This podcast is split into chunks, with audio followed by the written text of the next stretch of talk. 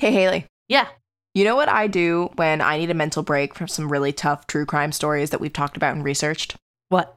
I'm really into playing this mobile game right now called Best Fiends. It's this really great casual puzzle game and it engages your brain as you play. So not only are you having a little bit of fun and not being super bored, but you're also doing something for yourself. You feel like you're accomplishing something. Mm-hmm. And it's super easy. I've only been playing for about a week and I'm over 100 levels deep and I can't stop, won't stop. I can't get enough. Yeah, same. It's really great because I travel a lot on buses and planes and subways, and you don't need internet access to play, so it works perfectly for me. So engage your brain with fun puzzles and collect tons of cute characters. With over 100 million downloads, this five star rated mobile puzzle game is a must play.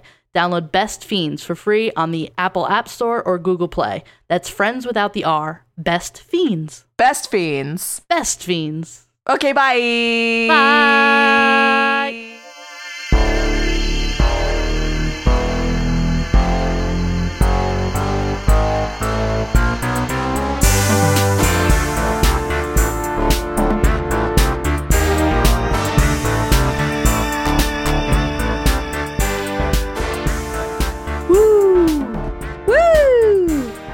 What's up? Not much. How about you? Nothing much. Ready to hear some sad stories? Is it super sad? It's not happy. Oh, well, it's not that kind of podcast. No, it's never been that kind of podcast. Speaking of the kind of podcast, this is crime culture.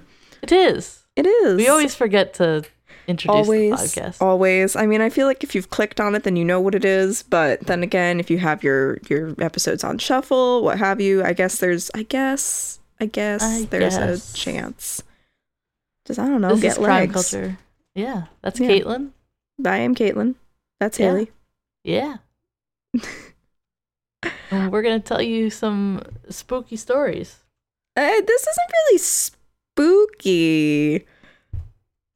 All right. It, it's both sad and not spooky. Well, jump into it. All right, jumping right in. So, for those of you who don't know, yesterday was Dr. Martin Luther King Jr. Day. So, today we are talking about the Reverend Dr. Martin Luther King Jr. Shocking, Mhm. isn't it? So, Martin Luther King Jr. was born on January 15th, 1929, literally days before my grandma, in Atlanta, Georgia, literally states away from my grandma, to the Reverend Martin Luther King J- Sr. and Alberta Williams King.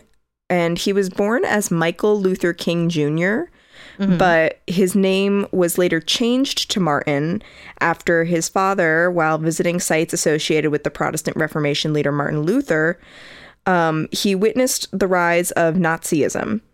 And the conference he was at issued a resolution condemning anti Semitism. And Martin Luther King Sr. really began to appreciate the power of Martin Luther's protest. So he later stated that the name Michael was a mistake by the attending physician to his son's birth, and that his birth. Martin Luther King Jr.'s birth certificate was altered to read Martin Luther King Jr. in 1957. So Oh, okay. both of them changed their names. Huh. All right. Um, and though his parents were both African American, on his paternal great grandfather's side, he had actually Irish ancestry. Oh, interesting. But um, his paternal grandfather actually is the one who began what would be the family's long tenure as pastors of the Ebenezer Baptist Church in Atlanta. His grandpa served from 1914 to 1931. His father then started serving in 1931, and from 1960 until his death, King was acting. Dr. King was acting co-pastor. Mm. Um, he was also a middle child. Um, he had an older sister named Christine and a younger brother named AD. And Dr. King liked to sing in his church choir as a kid. That included their performance at the 1939 Atlanta premiere of a film that you probably have never heard of called Gone with the Wind. Oh, well, just a little indie, not Yeah, well known super film. indie. Uh, didn't really get much recognition from like any award shows or anything. You wouldn't really recognize the actors today. Definitely wasn't lampooned on Carol Burnett. I could go on, but I know it's getting annoying.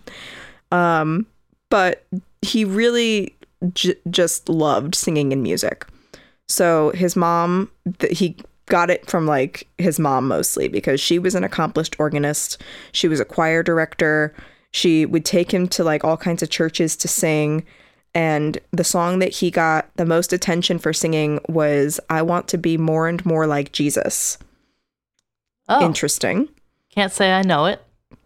Can't say I know it, but I find it ironic um, because he would become more and more like Jesus. And later he became a member of the junior choir in his church. Hmm. Uh, also, but also as a child, so his mom had a strong influence on him in terms of music. Um, as for his father, he had a less positive influence. Um, apparently, he regularly whipped his son until he was 15. Ooh. Um, a neighbor actually once reported hearing the father tell his son, quote, he would make something of him even if he had to beat him to death, end quote.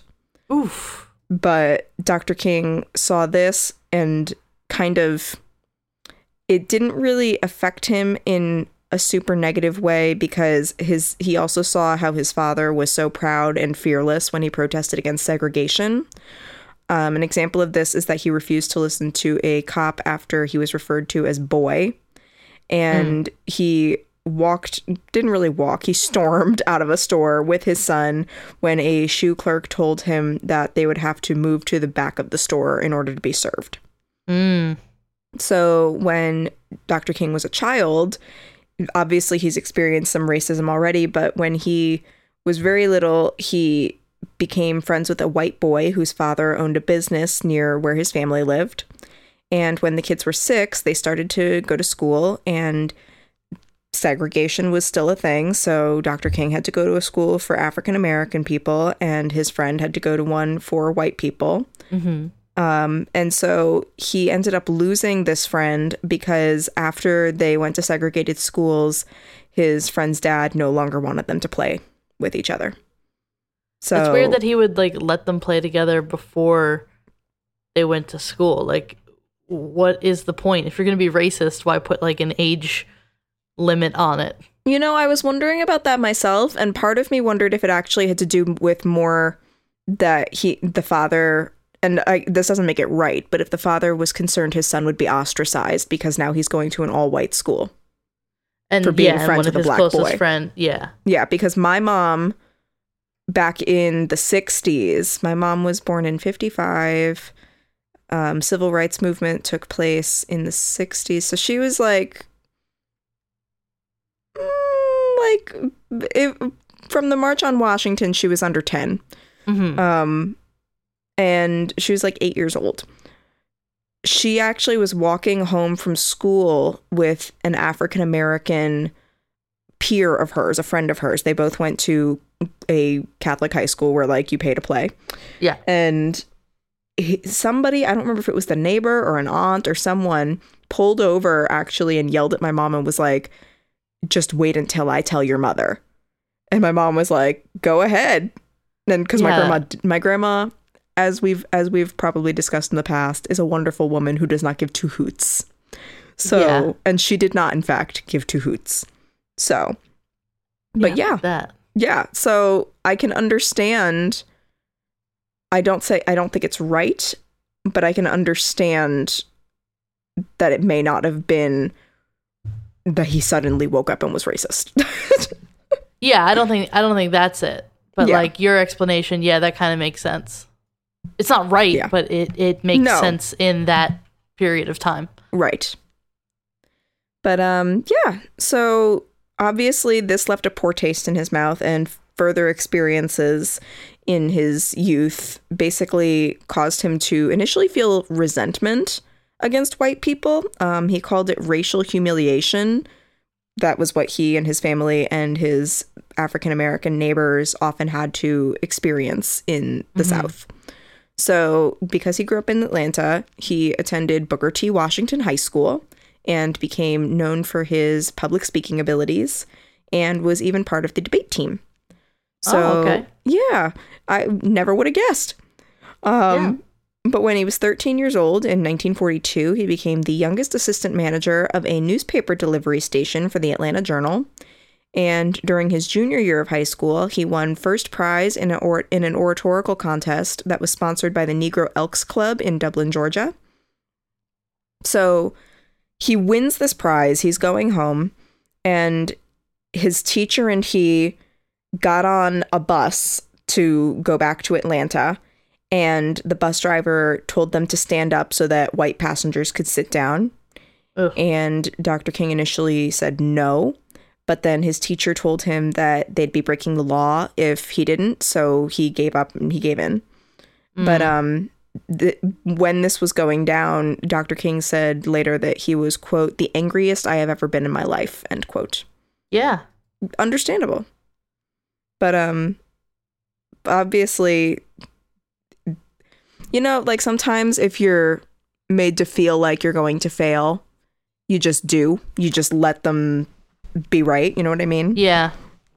he did the opposite and he actually skipped both the ninth grade and the 12th grade while he was in high school Wow.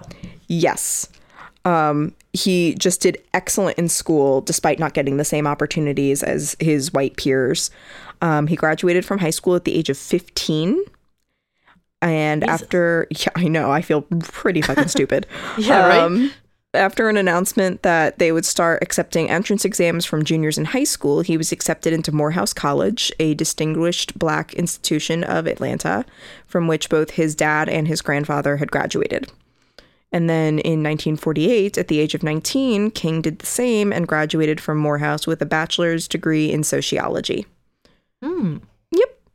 And um, for most of his life, this is this is probably pretty ironic, but Dr. King actually was really skeptical of many tenets of Christianity. So when he was 13, he actually denied the bodily resurrection of Christ during a like Sunday school session. I don't think that went over well. I highly doubt that went over well. Yeah. It didn't go over well when I was in the fifth grade and I said I didn't think Santa was real. Something tells me that Jesus is a whole nother more serious ball game than Yeah. Santa. But um but from that point on, he said that he that quote doubts began to spring forth unrelentingly, end quote, which is actually a common theme if you look into highly religious public figures. Uh, Mother Uh-huh. Teresa was another one. A lot of these people who were known for being so in tune with their faith actually seriously struggled with it daily, Yeah. which I find interesting. But um, yeah. So he played freshman football at Morehouse, but he later concluded that the Bible had many profound truths which one cannot escape. That was a quote from him. And so while he's playing football, maybe he got hit in the head a bunch of times. Before his the summer before his last year at Morehouse in 1947, he made the decision to enter the ministry.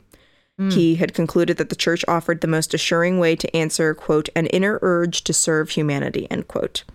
Mm-hmm. So this inner urge had begun developing, and he made peace with the Baptist Church and believed he would be a rational minister with sermons that were, quote, a respectful force for ideas, even social protest, end quote. Mm. Little did he know.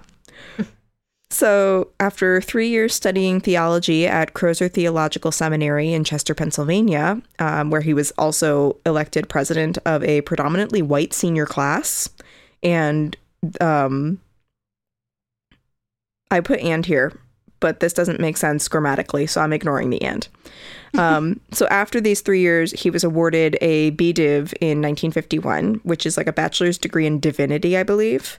Okay. Um, so in his third year at Crozer, Dr. King became romantically involved with the white daughter of an immigrant. Um, she was a German woman who worked as a cook in the cafeteria, and she had been involved with a professor before her relationship with Dr. King, but so she had like the reputation of being involved with men she shouldn't have.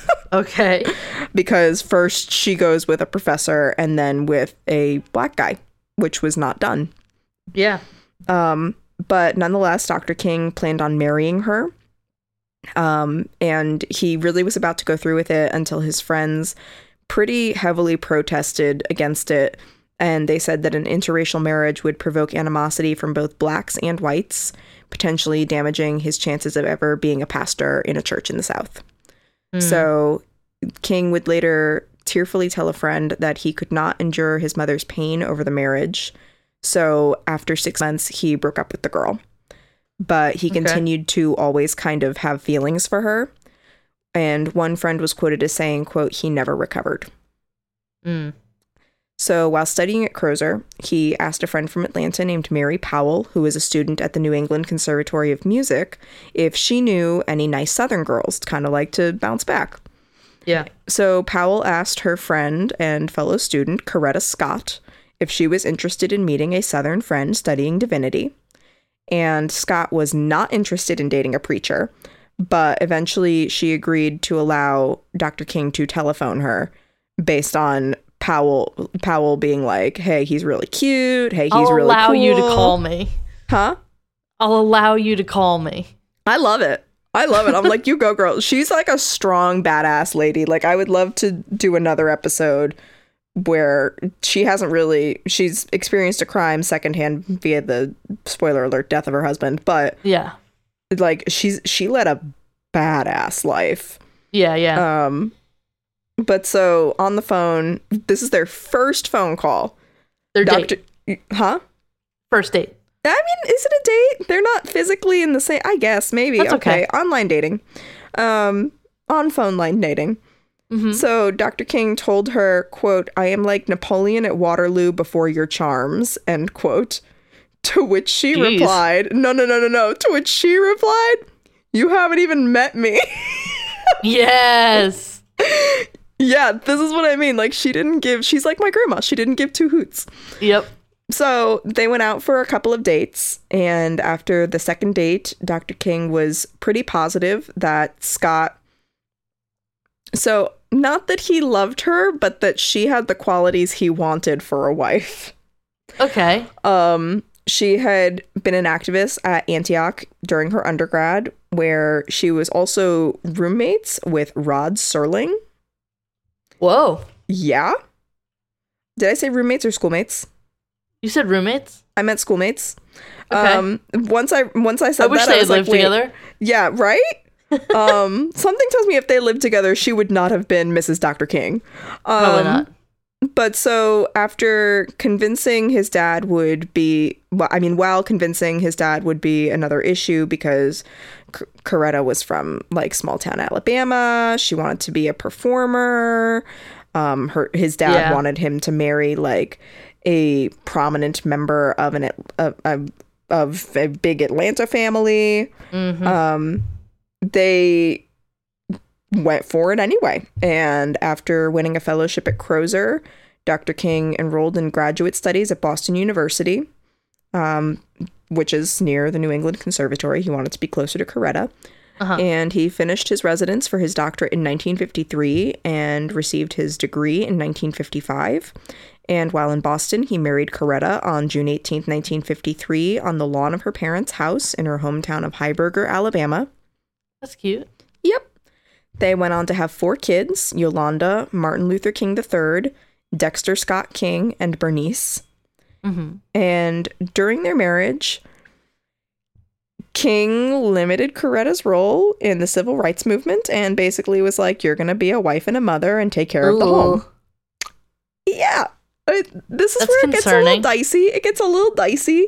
And, yeah. and I didn't even bring up in this episode about how he was apparently like homophobic, but that's a whole other Oh. thing. There's a lot of debate about whether or not he was, but the Okay. general consensus is ye. Oh. But um, yeah, it's Well, a bit of a one poorly civil kept rights secret. guy can't have it all. Nope, it's true. It's true. Yeah. Um, but it's a bit of a poorly kept secret. The Dr. King was a bit of a philanderer. He Oop. liked the ladies, even after he was married. Mm, Yeah, all right. And in his 1986 book, Bearing the Cross, David Garrow wrote about a number of extramarital affairs that Dr. King had, including one woman that allegedly he saw almost every day. And so another family. Ah, You see the, this other person every single day. That's a, that's a big commitment. yeah, but at the same time, men cheat with their secretaries and they see them every single day. Well, was he seeing her or was he seeing I don't know. I don't know. He was just physically looking at her. That's all I know. Was he physically? Doing other things, I don't know. All right. Um, but according to Garrow, quote, that relationship increasingly became the emotional centerpiece of King's life, but it did not eliminate the incidental couplings of King's travels, end quote. Mm-hmm. Garrow also alleged that King explained his extramarital affairs as, quote, a, ref- a form of anxiety reduction, end quote.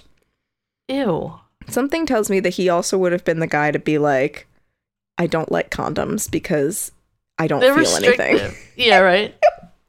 Um, Ugh. But yeah, so Garrow asserted that Dr. King's s- alleged promiscuity caused him, quote, painful and at times overwhelming guilt, end quote. Which, like, nice to know that he's got a heart. Yeah. A little bit, Um, maybe. And speaking of hearts, Coretta appeared to have accepted his affairs Mm. and said once that, quote, all other businesses. But all other business just doesn't have a place in the very high level of relationship we enjoyed. End quote. So, That like, sounds like an excuse. No, I think what she was saying was like, I got more out of it than sex. So if he wanted to get sex somewhere else, that's fine because at the end of the day, he came to me. Yeah. Okay. That's right. kind of what I got from it. All right. It doesn't Uh, make it right, but Yeah, it doesn't make it right. Okay. But um, shortly after Bearing the Cross was released, civil rights author Howell Raines gave the book a positive review, but shared the opinion that Garrow's allegations about King's sex life were, quote, sensational. And he said that Garrow was, quote, amassing facts rather than analyzing them, end quote. Mm-hmm. Furthermore, in his 1989 autobiography, And the Walls Came Tumbling Down, Ralph Abernathy stated that Dr. King had a, quote, weakness for women, end quote, although they, quote, all understood and believed in the biblical prohibition against sex outside of marriage. It was just that he had a particularly difficult time with that temptation, end quote. Mm-hmm. All right. Um, but furthermore, and we'll get into this a little bit, when the FBI was like watching him, they also found evidence that he was having affairs and kept trying to like bring it to light to discredit him. Because Okay. in case anybody doesn't know, J. Edgar Hoover's an asshole. Or was. Yeah. But um so anyway, moving on. In 1954, at only 25 years old, Dr. King became the pastor of the Dexter Avenue Baptist Church in Montgomery, Alabama. And since he was always a strong promoter of civil rights, by this time he was also a member of the executive committee of the National Association for the Advancement of Colored People, NAACP. long name. Yeah, but we know the we know the acronym. I know, but still, it's quite a long name. It's it's not that long. It's like what? National Association for the Advancement of Colored People. That's like if you don't count the the Yeah, I guess. Yeah, you're right. um I don't know where I was going with that, but okay. But um in March 1955, a 15-year-old black schoolgirl named Claudette Colvin um, refused to give up her bus seat to a white man in violation of Alabama's Jim Crow laws. Mhm. And these laws, for those who don't know, they were pretty localized to the South and they basically enforced segregation. Yeah. Um, but Dr. King was on the committee from the Birmingham African American community that looked into the case. And overall, they decided to wait for a better case. He, like, you know what I mean? Like, it just because it wasn't, he, the majority decided Yeah. doesn't mean that he agreed. Decided to wait for a better case to pursue because the incident involved a minor. So Okay. nine months later, they got their wish on December 1st, 1955, when a similar incident occurred when a little old lady named Rosa Parks was arrested for also refusing to give hmm. up her seat on a city bus. All right. So the two incidents together led to the Montgomery bus boycott, which was urged and planned by um, one of Dr. King's um, what's the word that I'm looking for? Um, committee co-members, and Okay. Dr. King executed it. Uh huh. And it was during these days of the boycott that actually Dr. King was arrested. His home was bombed. He was subjected to personal abuse. Um, so he suffered in a lot of ways, but at the same time, his role in the boycott transformed him into a national figure and the best known spokesman of the civil rights movement. Yeah. And after 381 days of nearly universal participation by citizens of the black community, many of whom had to walk miles to work each day as a result, the Supreme Court ruled that racial segregation in transportation was unconstitutional. Mhm. And the boycott lasted a total of 381 days. wow. And yeah, almost I didn't realize it was that long. Yeah. Yeah. And on December 21st, 1956, after the Supreme Court of the United States had declared the un- the laws unconstitutional, black and white people were able to ride on buses as equals. Mm-hmm. So, score 1 for Dr. King. Yeah. So then in 1957, he was elected the president of the Southern Christian Leadership Conference or the SCLC. That's a much quieter name. Uh huh. I don't know why I said quieter. Um I got what you mean. yeah, it was a less drawn out name. Um, but nonetheless, for those who don't know what that is, basically, um, it was an organization that brought leadership to like and structure to the civil rights movement. Yeah. Um, so Dr. King would serve as the head of the C- SCLC until his death, a period during which he would emerge as the most important social leader of the modern American civil rights movement. And he borrowed the ideals for the organization from Christianity, but he borrowed its operational ideals from Gandhi. Mm-hmm. So the SCLC's 1957 prayer pilgrimage for freedom was while he had spoken before in front of congregations, like we had talked about, he was a pastor. Um, this was the first time Dr. King had ever addressed a national audience, Mm-hmm. and so this was kind of just just the beginning. And in the 11 year period between 1957 and 1968, Dr. King traveled over 6 million miles and spoke over 2,500 times and appeared wherever there was any injustice, protest, and action. And he also wrote five books and a bunch of articles. Jesus. Yeah. Busy dude. Yeah, he was he was the face of the civil rights movement. Yeah. So then on November 20th, 1958, Dr. King was signing copies of his book, Stride Toward Freedom, in Blumstein's department store in Harlem when Izola Curry, a mentally ill black woman who thought that King was conspiring against her with communists, stabbed him in the chest with a leather with a letter opener. I can't Oof. speak, but we're good. Not a leather opener, a letter opener, much more sharp. Yeah. So, Dr. King underwent emergency surgery with three doctors and lived. And Curry was later found mentally incompetent to stand trial, so she got the help that she needed, Uh huh. Which is which is good, good for her. Yeah. Um, so then, jumping to the '60s, the FBI received a written directive from Attorney General Robert F. Kennedy to tap Dr. King's phone line in the fall of 1963. Mm-hmm. So Kennedy was concerned that the growing public allegations of communists in the SCLC would derail the administration's civil rights initiatives. So Mhm. he warned Dr. King to stop associating with these people and to it got to a point where he had no choice like he really was like I for in to preserve the civil rights movement I need you to wiretap Dr. King and other leaders of the SCLC. Hmm. All right. So, doc, so Kennedy feared the end of the civil rights movement, right? Yeah. Yeah. Yeah. J. Edgar Hoover feared the success of the civil rights movement. Uh huh. Yeah. So, when he began this wiretap, he began to investigate the allegations of communist infiltration with the what's the word that I'm looking for? With the intent to put Dr. King on trial. Yeah.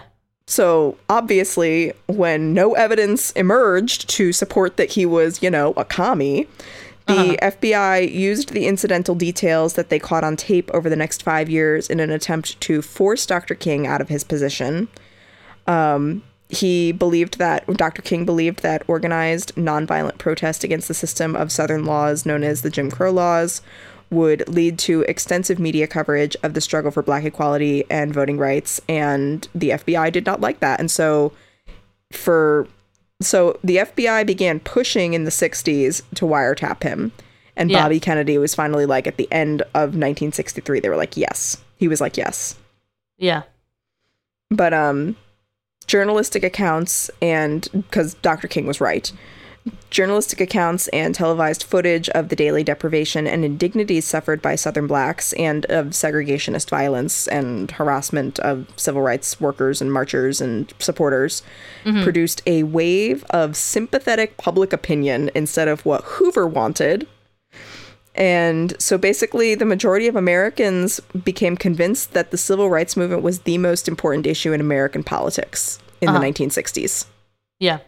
Um, but despite all of this, despite his promotion of nonviolent protests and all of that, uh, Dr. King was criticized by many groups during the course of his participation in the civil rights movement, and this actually included opposition by more militant blacks, such as Malcolm X, whom everybody else knows. Yep. But 1963, while wiretapping was big, that wasn't the biggest thing that he did. Starting in April 1963, he led a coalition of numerous civil rights groups in a nonviolent protest against racial. I can't speak. um, I don't know why I also mimic a rooster when I do that. A turkey? right. Turkey. It's a turkey. Never mind. I'm guys. I'm yourself. so tired. Um, so in in April 1963, he leads these civil rights groups in this nonviolent protest against racial segregation and economic injustice in Birmingham, Alabama, which at the time was described as the quote most segregated city in America. End quote. Ooh. Yeah, not a title you want. No, not a fun one. No, not something you actively try to achieve. Yeah. um aka J. Edgar Hoover's dream home. Anyway, um so Dr. King's intent was to basically use this nonviolence to provoke mass arrests and quote create a situation so crisis packed that it will inevitably open the door to negotiation end quote Ooh. Okay. so still nonviolent, but just basically like we're all, like what Jane Fonda's doing down at the Capitol right now, where she's just getting arrested every Friday, Yep. um, and she's bringing everybody with her, and posting on her Instagram about how proud she is when her grandson gets arrested. um, you, um, she's not a regular grandma; she's a cool grandma. Um, not as cool as my grandma, but she's up there. So the campaign's early volunteers weren't exactly successful in shutting down the city or drawing media attention to the police's actions like Dr. King wanted. Mhm.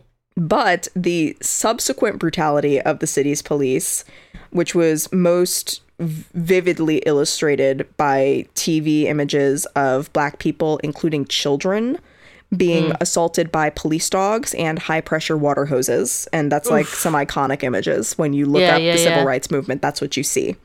Yeah. Um, this led to a national outrage that resulted in a push for civil rights leg- legislation. Mhm. So it was during this campaign that Dr. King got arrested. And he drafted the now infamous letter from a Birm- Birmingham jail, which is the manifesto of his philosophy and his tactics, and is today required reading in many universities all over the world. Uh huh. So, in the letter, he responded to calls on the movement to pursue legal channels for social change and argued that the crisis of racism was too urgent to take that long to get tied up in legal proceedings and that the current system was too entrenched.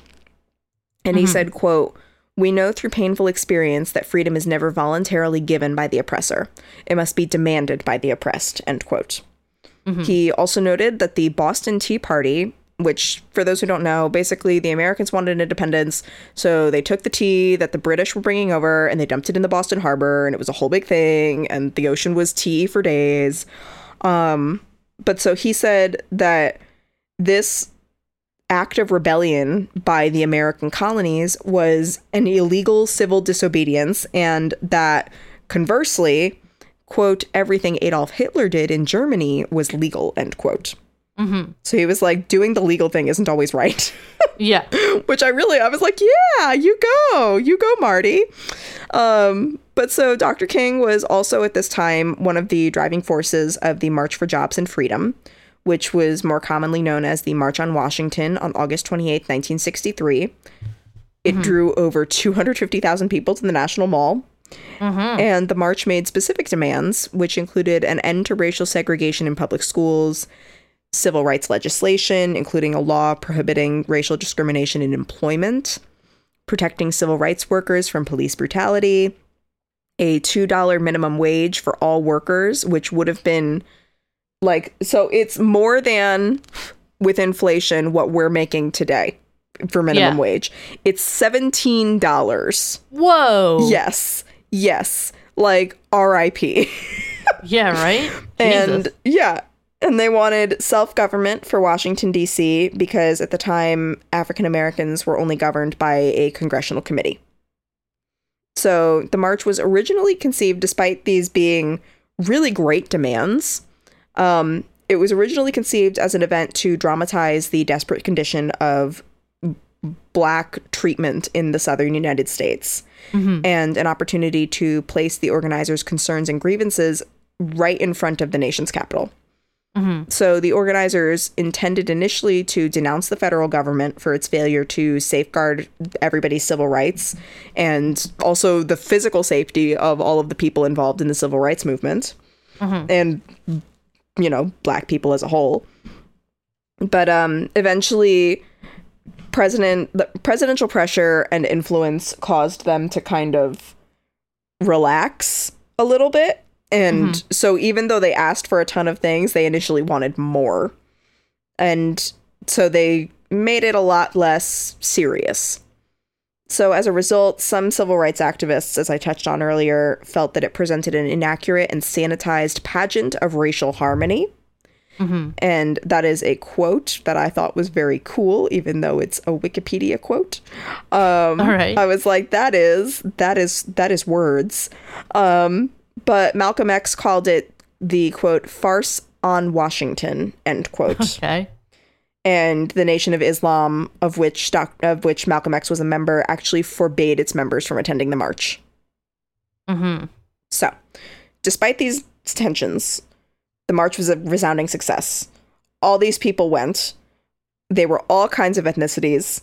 They were went from the steps of the Lincoln Memorial to the National Mall and like around the reflecting pool. There's video of black people and white people soaking their feet together in the fucking pool on the mall, which is like Uh-huh. something that you don't see. Yeah, yeah. um, it's like like you look at it now and you're like okay like they're washing their feet back then it was like scandalous Uh-huh.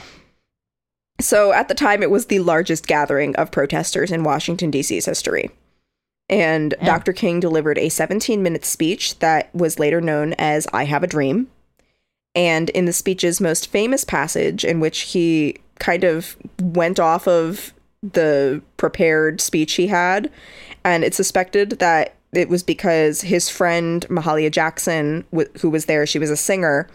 Um, she shouted from behind him, "Tell them about the dream." So he then said, and think about this: this was ad libbed. Wow. I say to you today, my friends. So even though we face the difficulties of today and tomorrow, I still have a dream. It is a dream deeply rooted in the American dream. I have a dream that one day this nation will rise up and live out the true meaning of its creed. We hold these truths to be self evident that all men are created equal. I have a dream that one day on the red hills of Georgia, the sons of former slaves and the sons of former slave owners will be able to sit down together at the table of brotherhood. I have a dream that one day, even the state of Mississippi, a state sweltering with the heat of injustice, sweltering with the heat of oppression, will be transformed into an oasis of freedom and justice. I have a dream that my four little children will one day live in a nation where they will not be judged by the color of their skin, but by the content of their character. I have a dream today. I have a dream that one day, down in Alabama, with its vicious racists, with its governor having his lips dripping with the words of interposition and nullification, one day, right there in Alabama, little black boys and black girls will be able to join hands with little white boys and white girls as sisters and brothers. I have a dream today. Ad libbed. Did you ever have to memorize that for uh, high school? Oh fuck no, I'd be screwed. yeah, we had we had one class that we had to remember. We had to memorize that. We had to memorize all of the presidents in order. Um, the Oh, jeez, preamble I would have to the Constitution. fucked. I had to Yeah. memorize the states in alphabetical order. Well, Damn. not alphabetical order because so they would do North Dakota and South Dakota together, for example. Oh, that's so dumb. not yeah, it was dumb. It was dumb. North Carolina and South Carolina were together, so like you know. But um. No, But yeah, I we did to, have to. Yeah, We did have to memorize that. So that was something that at one point I had memorized, but no longer. I should have asked you to say it then. Absolutely not. I would not have remembered it. This Eh. was like sophomore year of high school. That's that's pretty that's pretty good for so I thought you meant elementary school and I was Oh, like God, no. no. I had to learn the states. Jeez. Difference between Yeah. Catholic school and public school. Oh, um night and day, night and day. But yeah, But and also yeah, ad libbed. Fucking yes, nuts. ad libbed. Can we take a minute? Um Damn. but also uh, not to go off on a tangent um i think my sc- stomach may have made some comments of its own earlier so Okay. if you hear that that is what it is i'm not damaged physically Just just, mentally grumbles. just it's just mad at me because i haven't fed it in a while um but moving on tangent over so I had a, have a dream came to be regarded as one of the best speeches in American history.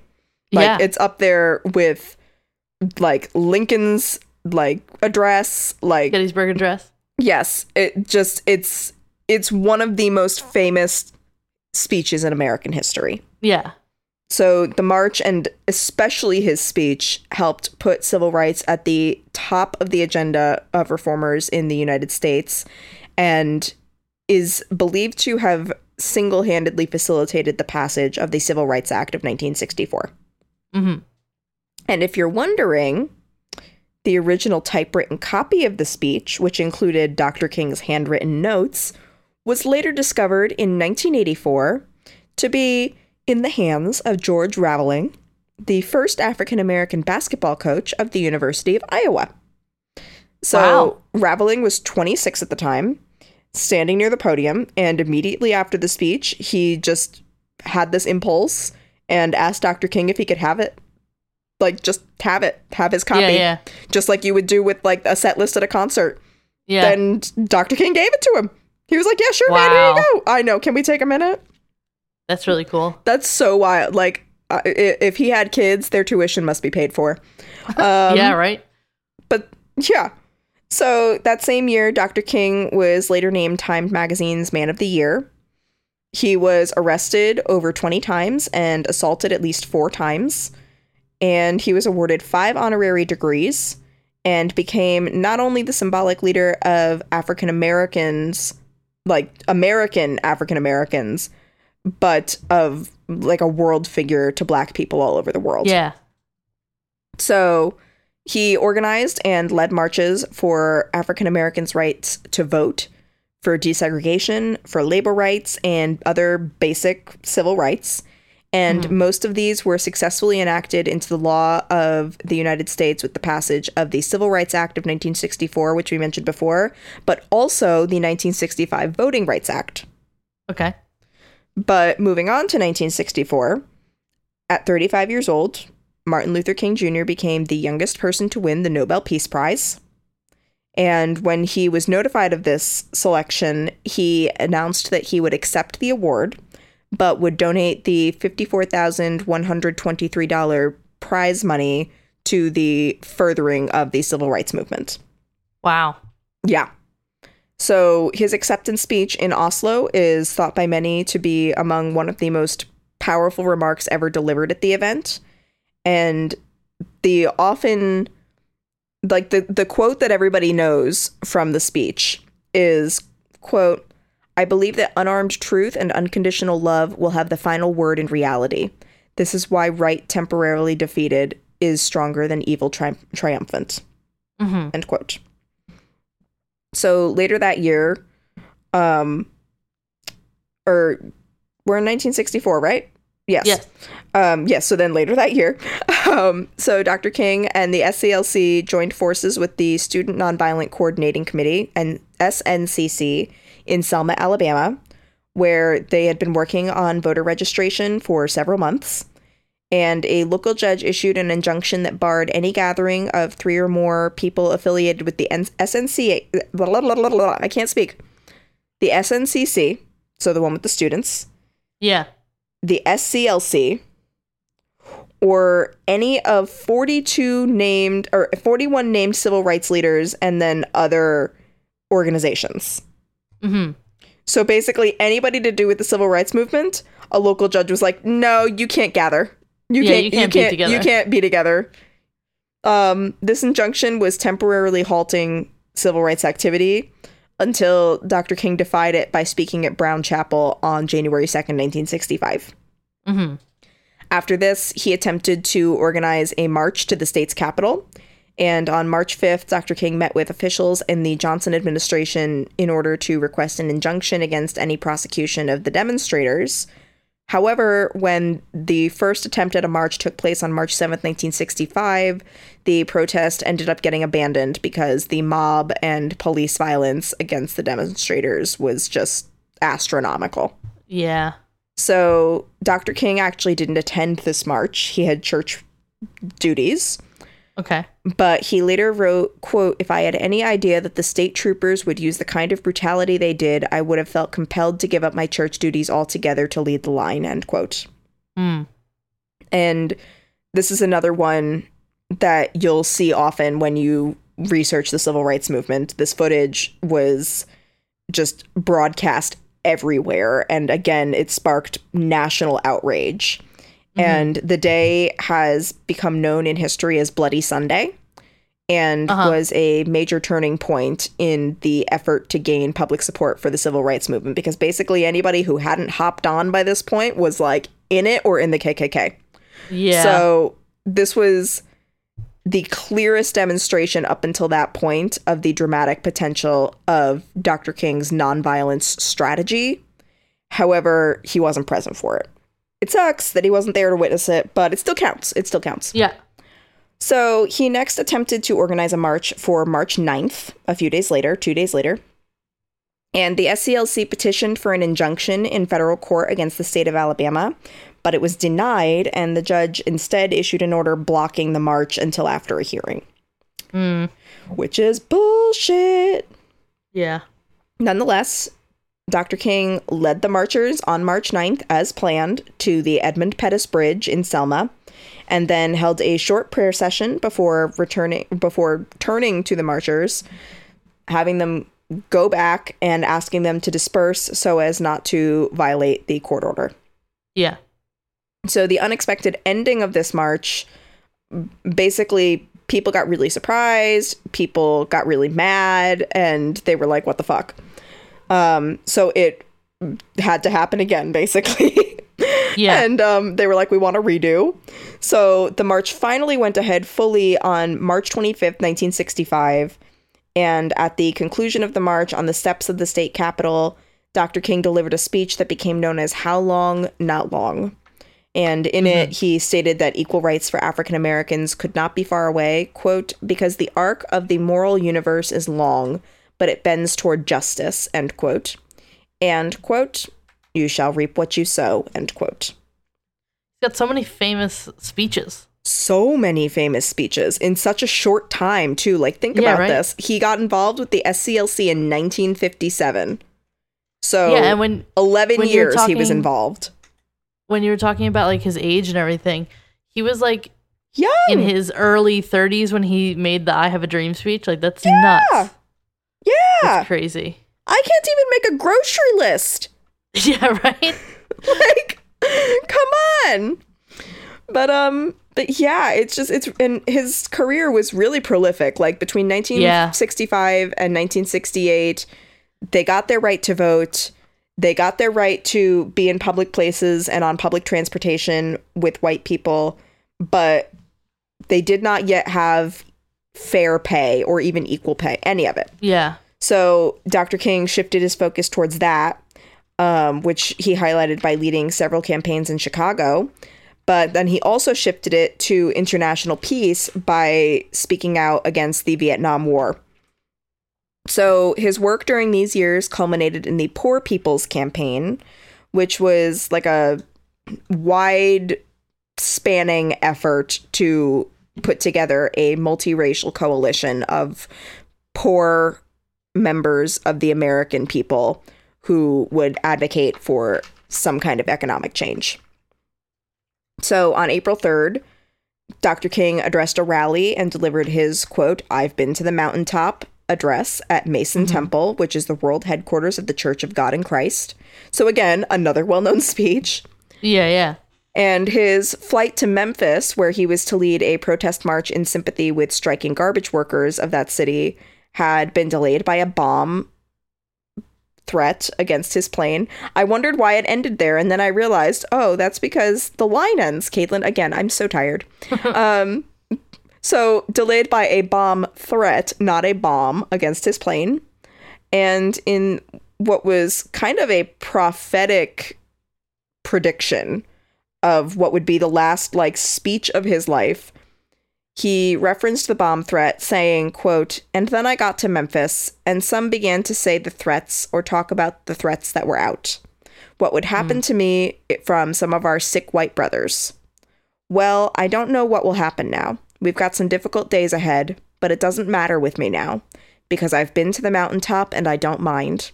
Like anybody, I would like to live a long life. Longevity has its place. But I'm not concerned about that now.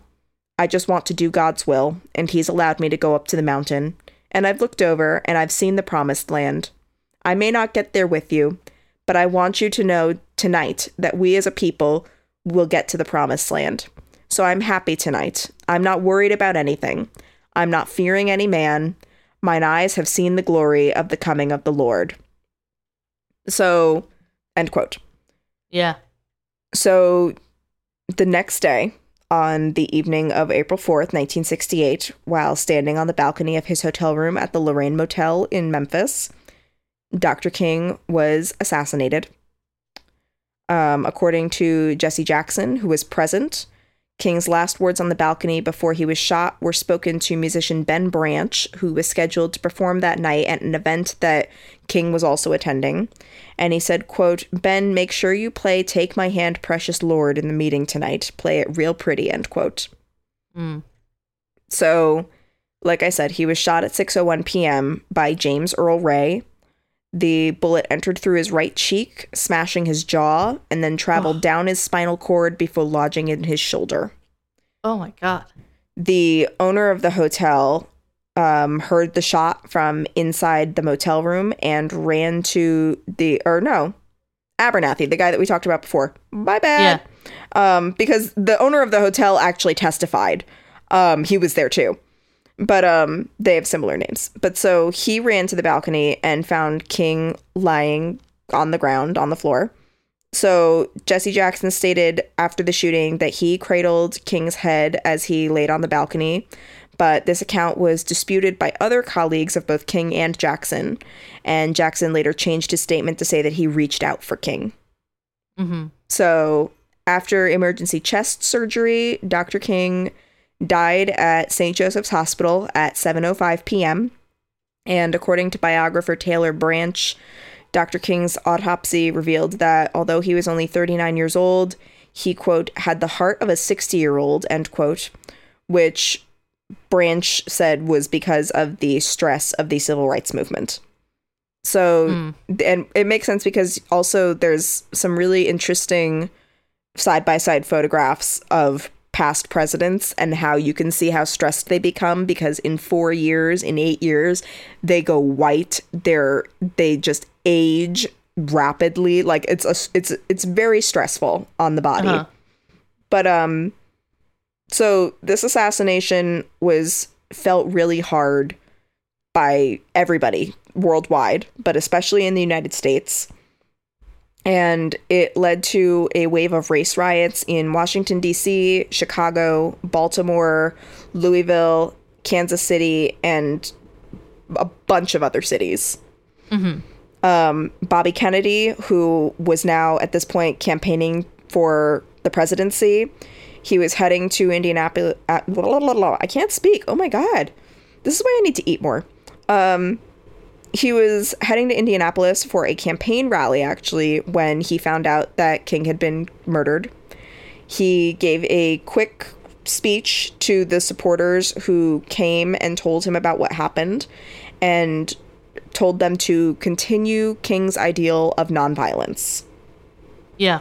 So the next day, Bobby Kennedy delivered a prepared response in Cleveland, and that became a pretty well known speech as well. Mm-hmm. Meanwhile, other civil rights leaders, including James Farmer Jr., also called for nonviolent action, while more of the militant African American activists like Stokely Carmichael said that this called for a more forceful response, basically, fight violence with violence. Mm. so Memphis quickly settled on the strike. that was, remember, still happening. Yeah. Um, they were like, "Yeah, I think we're done here. Um, you can have what you want." And President Lyndon B. Johnson declared April seventh a national day of mourning for Dr. King. His body was returned to his hometown of Atlanta, Georgia, where his funeral ceremony was attended by a bunch of like world leaders of like all races, all political affiliations. Just it was an international event yeah. and Vice President Hubert Humphrey attended the, Dr. King's funeral in place of President Johnson because people were concerned that his presence might cause more protests and perhaps incite violence. Yeah. So he went, Johnson didn't, but at Coretta's request, Dr. King's last sermon at Ebenezer Baptist Church was played at the funeral, as was a it was a recording of his drum major sermon, and it was mm-hmm. given on February 4th, 1968, and in that sermon, Dr. King made a request that at his funeral no mention of his awards and honors be made, but that it be said that he tried to quote feed the hungry, clothe the naked, be right on the Vietnam War question, and love to serve love and serve humanity end quote um also his good friend mahalia jackson the singer who was like tell him about your dream and then beauty ensued Yes. she sang his favorite hymn take my hand precious lord at the funeral Mm.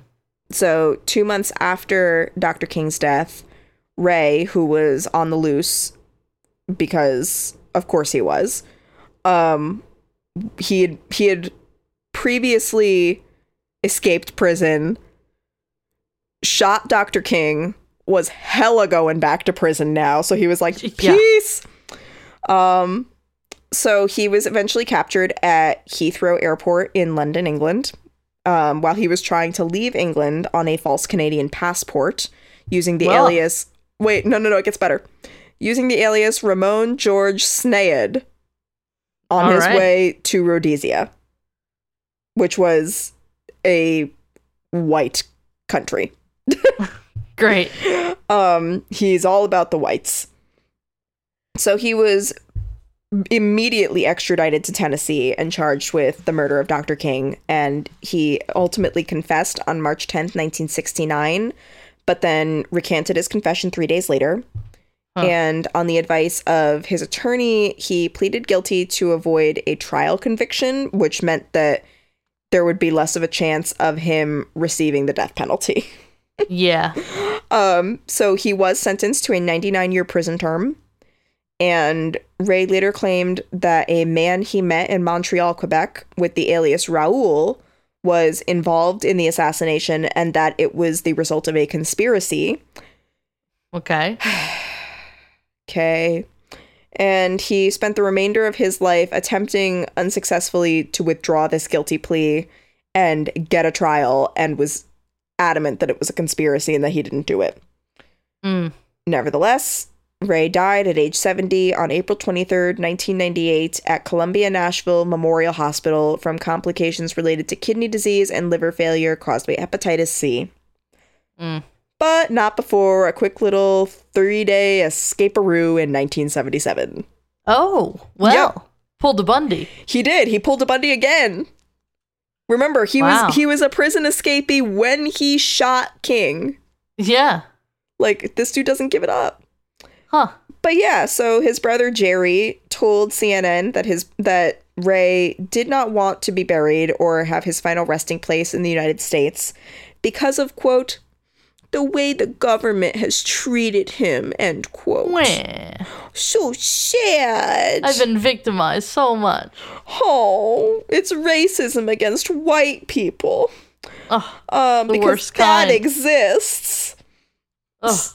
So the The body plight. was yes. to walk a mile in his shoes. A poor, poor man. And he didn't even kill Dr. King. He just pulled the trigger, but Raoul made him do it. Um, There's always a Raoul. there's always a Raoul. Typically, it's Raul Julia from the Addams family, but oh well, this time it's a different. Maybe it's the same one. We don't know. Maybe. He's dead now. We can't ask. Nope.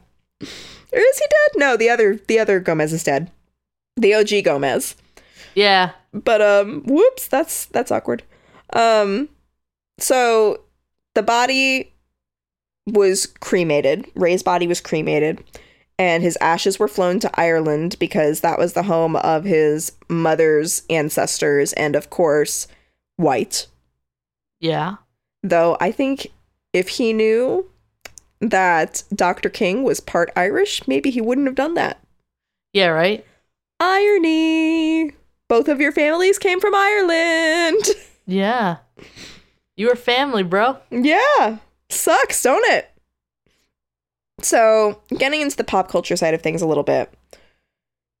Dr. King's wife, Coretta, followed in her husband's footsteps, and as I alluded to before, after he died, she was very active in matters of civil rights and social justice up until her death in 2006. Mm-hmm. And the same year that her husband was assassinated, she established the King Center in Atlanta, Georgia, which was dedicated to preserving his legacy and championing championing nonviolent conflict resolution and worldwide tolerance of all races and sexes. Mm-hmm. Their son Dexter King currently serves as the chairman of the center. Oh, nice. Yes. Um, their daughter Yolanda took after her father and well, she got his gift of public speaking. Yeah. And um, she became a motivational speaker and author and founder of Higher Ground Productions, which was an organization that specialized in diversity training. Oh, okay. and she passed away a year after her mother in 2007. Mm, all right. Um, however, after Dr. King, like immediately after King died, um, the plan to set up a shantytown in Washington, D.C. was carried out. And criticism of King's plan was subdued in the wake of his death because he had planned this out, but it never came to fruition. Yep. And the SCLC received an unprecedented wave of donations for the purpose of carrying it out in his honor. So Mhm. the campaign officially began in Memphis on May 2nd at the hotel where King was murdered. And thousands of people came to the National Mall again, and they established a camp that they called Resurrection City and stayed there for six weeks. Whoa. Yeah. That's a commitment. I want to know how many people bathed in the reflecting pool. Yeah, right? like you know you know like how do you want to piss off people we're gonna bathe in the reflecting pool and we're gonna commingle Yeah. and it's gonna That be great That must have been a stinky six weeks. right Yeah. i mean that's just I don't maybe think I could do maybe it. they brought deodorant we don't know we don't know like it's possible They have willpower that I will never know.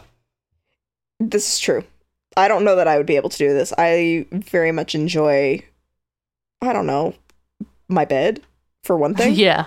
Like, Do you want me to choose? Yeah. I'd, I'd be like, no, I don't need civil rights. I'm good. no, we need we all need civil rights. As a privileged White, white woman, person. Yeah, right. woman, Easy for us to say. exactly. Um, obviously, desperate times call for desperate measures, and they did what they felt was necessary. And I mean, it clearly had some effect if we're still talking about it today. Exactly, yeah. So, yeah. And then beginning in 1971, cities including St. Louis, Missouri, and states, like entire states, established annual holidays to honor Dr. King. And at the White House Rose Garden on November 2nd, 1983, President Ronald Reagan signed a bill creating a federal holiday to honor Dr. King on January 20th. And that was first observed on in 1986. It's called Mhm. Martin Luther King Jr. Day. It was yesterday if you're listening to this on the day it was released, hmm and it's kind of a big deal. Yeah.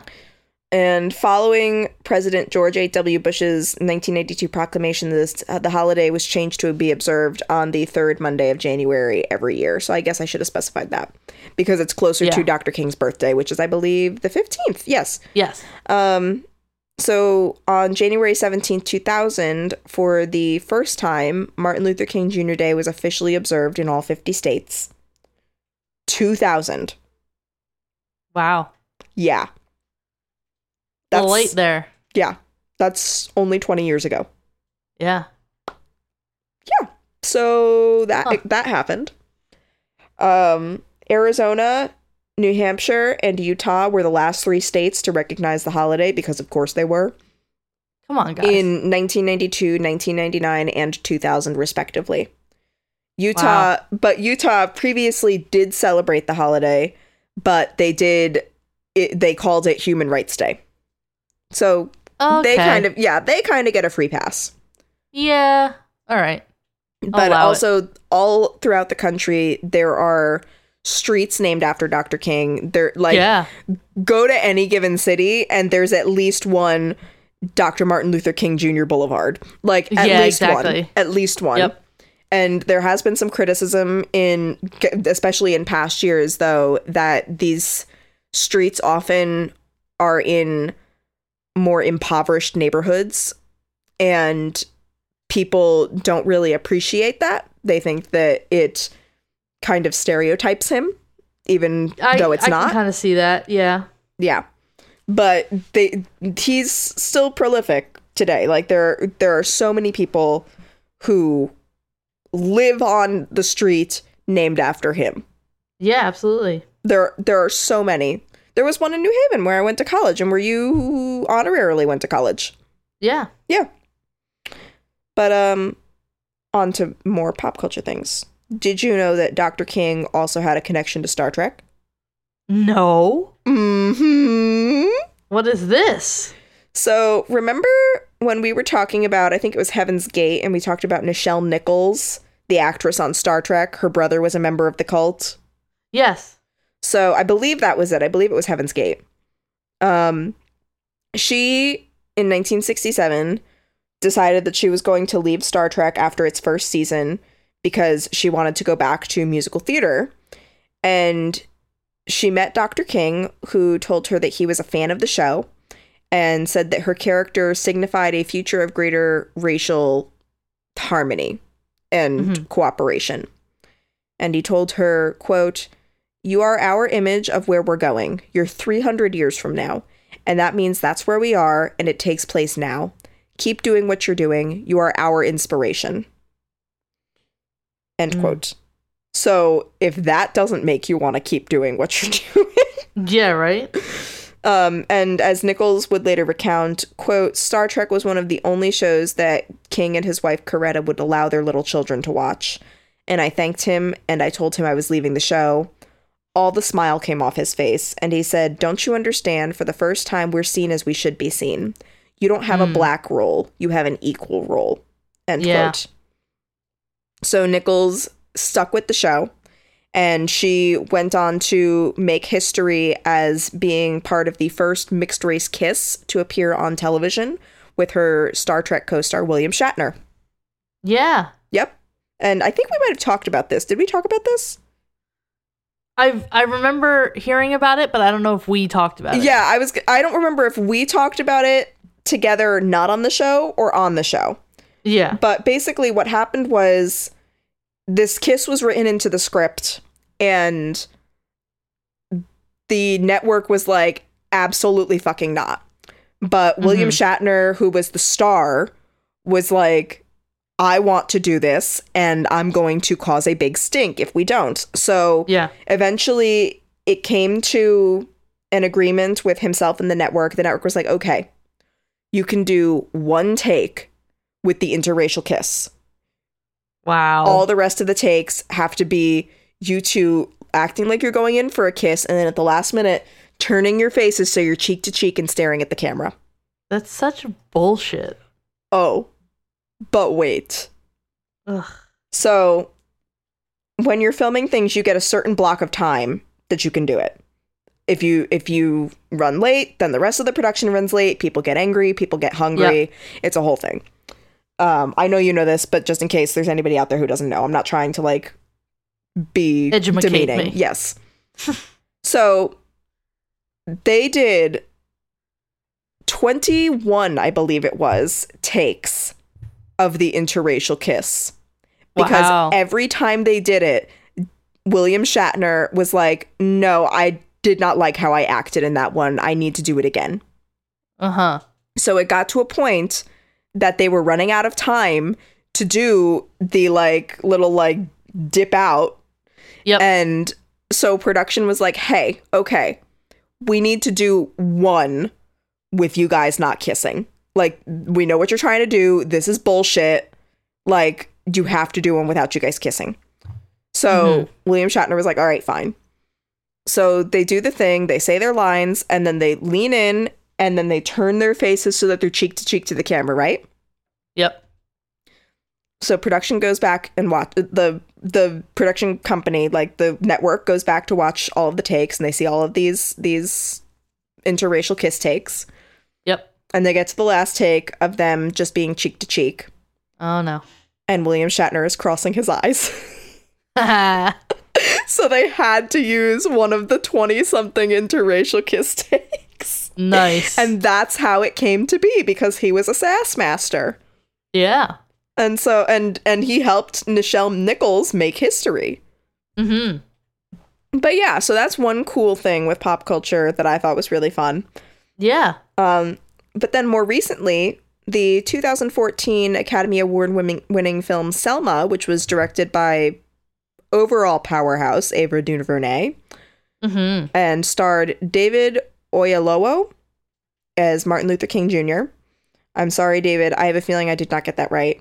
Um, but for those who don't know what it is, IMDb describes it as a chronicle of Dr. Martin Luther King Jr.'s campaign to secure equal voting rights via an epic march from Selma to Montgomery, Alabama in 1965, which we discussed. Yep. Um, so it has a 99% rating on the Rotten Tomatoes tomato meter Ooh. and an 86 audience score, 86% audience score, yep. with the critical consensus being fueled by a gripping performance from David Oyelowo. Selma draws. I think it's. I think it's Oh Yellow. Oh, Oyelowo. it was something. I think so. I don't know. I'm terrible at this. It's O Y E L O W O. I think it was Oh Yellow. Every time I write these, I go, oh, and right before, because I'm gonna forget, I'm gonna look up the pronunciation, and then I never remember. We've been we've been at this for two fucking years. I never remember. I know. I do the same It's thing. though. bullshit. I know, but it's bullshit. I feel bad. Um, so fueled by a gripping performance from David Oyelowo, Oyelowo, Selma draws inspiration and dramatic power from the life and death of Martin Luther King Jr., but doesn't ignore how far we remain from the ideals his work embodied.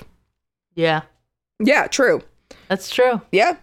So it also has a 7.5 out of 10 on IMDb and a 90% Google store and an 88% score on Metacritic. And like I said before, it was Oscar nominated. It was nominated for two Oscars Best Achievement for Music Written for a Motion Picture Original Song, which it won. It was the song Glory by John Legend. And I think Common had something to do with it now that I think about Yeah. this. Um, Yeah. I just I kind of just hear Chrissy Teigen's husband and latch onto that. So that's where my brain is at. So it was nominated for that, and then it was also nominated for Best Motion Picture of the Year, um, which was historic in that Oprah Winfrey became the first African American woman to be nominated for Best Picture. Oh, all right. Pretty dope. Not Yeah. that great, but pretty dope because she was on the production team. But Yep. um, and then it was also nominated for three Golden Globes. Best Original Song Motion Picture for Glory by John Legend and possibly Common, um, which it won. And then Best Motion Picture Drama, Best Director. Did I say three or four? I don't know. All right, it was four. It was four. I think I misread. Best Director in for a motion picture, which would have been Ava DuVernay, and Best Performance by an Actor in a Motion Picture Drama, which was David Oyelowo or David Oyelowo. And Okay. like I said, didn't win Best Picture for either of them because hashtag Oscars so white. And but we can hope, we can dream. I have a dream. And yeah. So then one final tidbit on June 25th, 2019, so a recent one. The New York Times Magazine listed Dr. Martin Luther King Jr. among hundreds of artists whose material was reportedly destroyed in the 2008 Universal fire because they are still finding things. Oh wow. Yes, so that's very unfortunate. Yeah, that's But- really sad. But he lives on in so many other ways. So while it's unfortunate, it's still he's still around. He's still being honored every day. And Yeah. especially yesterday. Yeah. Yeah. So cool. yeah, that's it. So not super happy, not super weird. it Yeah, wasn't like, like I was like, week. yes, he likes feet. Um but no, yeah. So that's that's the Reverend Dr. Martin Luther King Jr. and his legacy. For all you guys listening, did this feel like high school? What? That you were in your social studies class? oh, okay. I was like, where are you going? where are you going with this, Haley? I, I, every once in a while, we do like a, a history episode that I was like, ah, it feels like I'm in school again. Oh yes, it's Miss Caitlin, teacher Caitlin. Oh, yes. Students, pay attention, please. Pay attention now. If you can hear me clap once. If you can hear me clap once, and if you clap at work, you get an extra credit.